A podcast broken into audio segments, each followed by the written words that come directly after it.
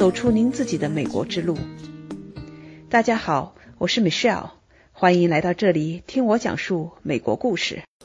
上期谈话中，于峰分享了自己创业的理想，也讲到自己和同伴们在创业过程中犯的一个错误，就是以技术为导向，而不是以市场需求为导向，导致公司创业初期的两年走了弯路。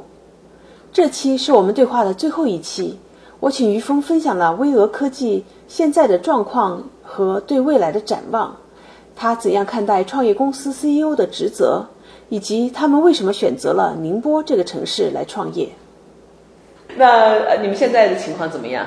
现在的话，其实是在苹果做了这样的一个呃，选择了一个在我看来相对来讲比较 low 的一个技术性之后，我们就往这方向走。当然，实际上在这个技术框架下，你仍然可以做一些事情，比如说他们都做到七个毫米，我们做到四个厘米，然后我仍然可以沿着我还大的方向，我说还去做环境构建，我还去构建怎样的一个，你你走到哪儿都可以去创建这样的一个生态体系，还是可以去做的。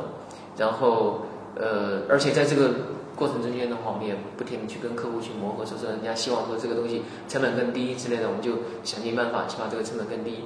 它是在性能和成本之间去做一个权衡，而不像我们以前的话就说我就是把性能弄好，不管它多贵。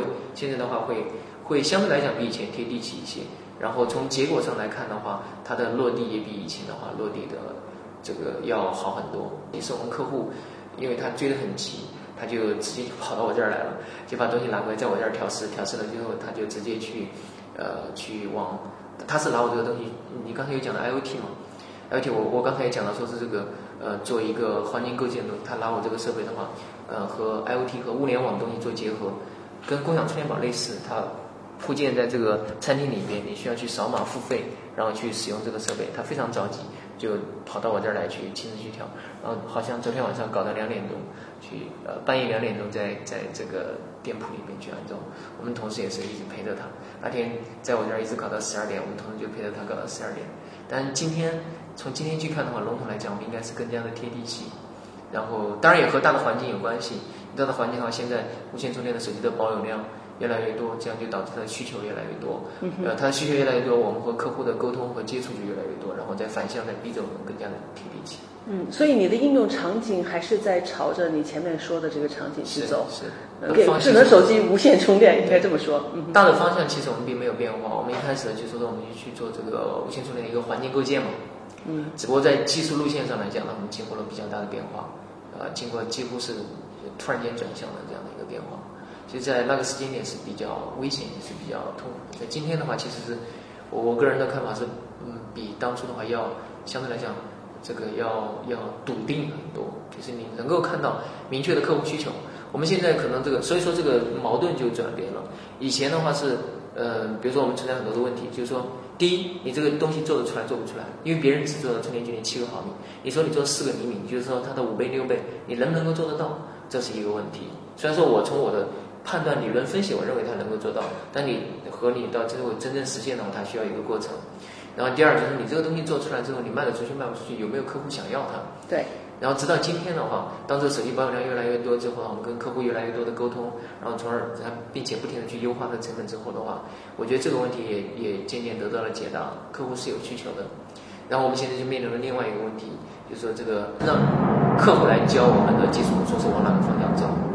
其实这个是，嗯，都是花钱买来的教训。嗯，现在是比较市场导向的一个思维方式了。对对对，嗯，但仍然我认为的话，我前面可能也讲了很多次，我仍然认为我们是不足够贴地气，还是不足够贴地气。嗯，可能这是一个过程吧。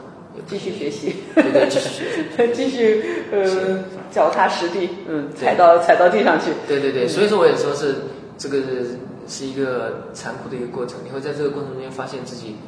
可能在这个过程中不停地去否定自己，嗯，更多的时候是在不停地去否定自己。但是你如何在这个不停否定自己的过程中间，一直不停地否定自己的过程中间的话，还是去坚持自己的一些最初的判断，或者是最核心的判断，我觉得这这可能是一个难度。嗯，对，坚持你最初的一些理想。对，对，嗯，对，什么东西是可以变的，什么东西是不应该变的，可能也也是一个需要去思考的一个东西吧。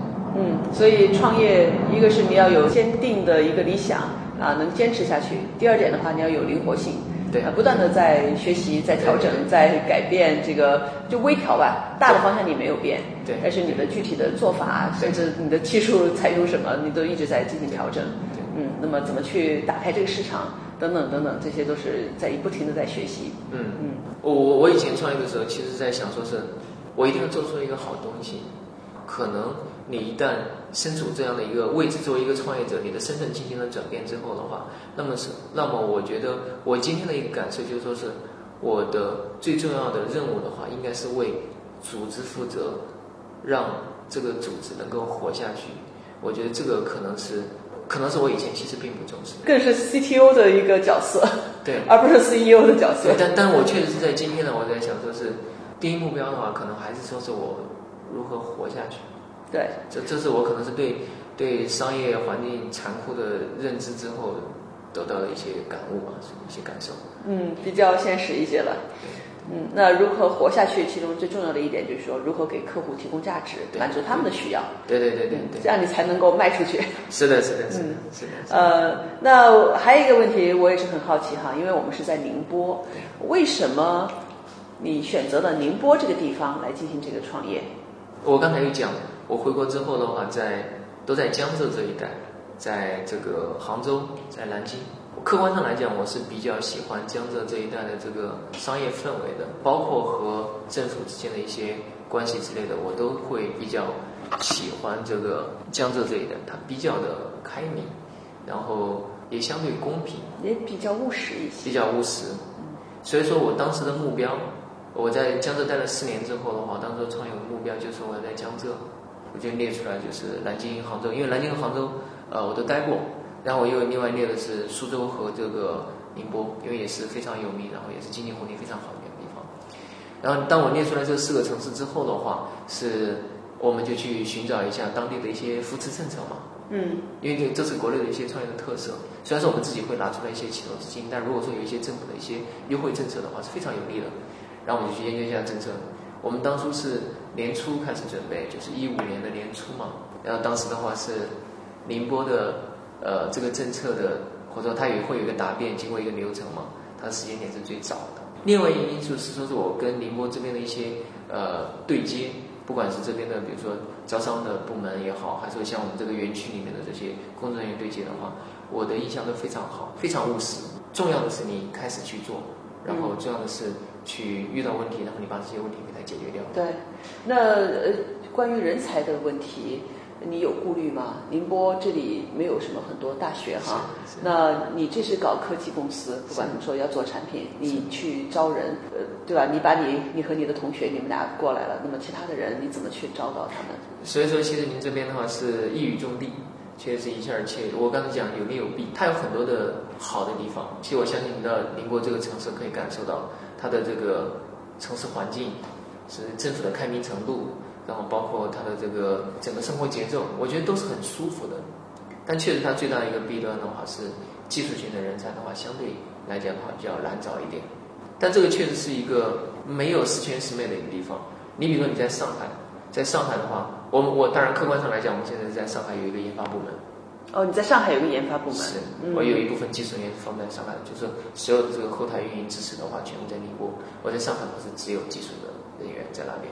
嗯，会有一些人，呃，会在某种程度上会缓解我这个问题，但是上海有上海的问题，上海问题呢，就我们刚才也讲到，上海的这个呃成本上会高很多。对，它最大的一个成本的根源是，比如说这些技术人员他的要求会高很多，他对薪薪资的要求会高很多的本质原因是因为它的房价高，对，它的开销大。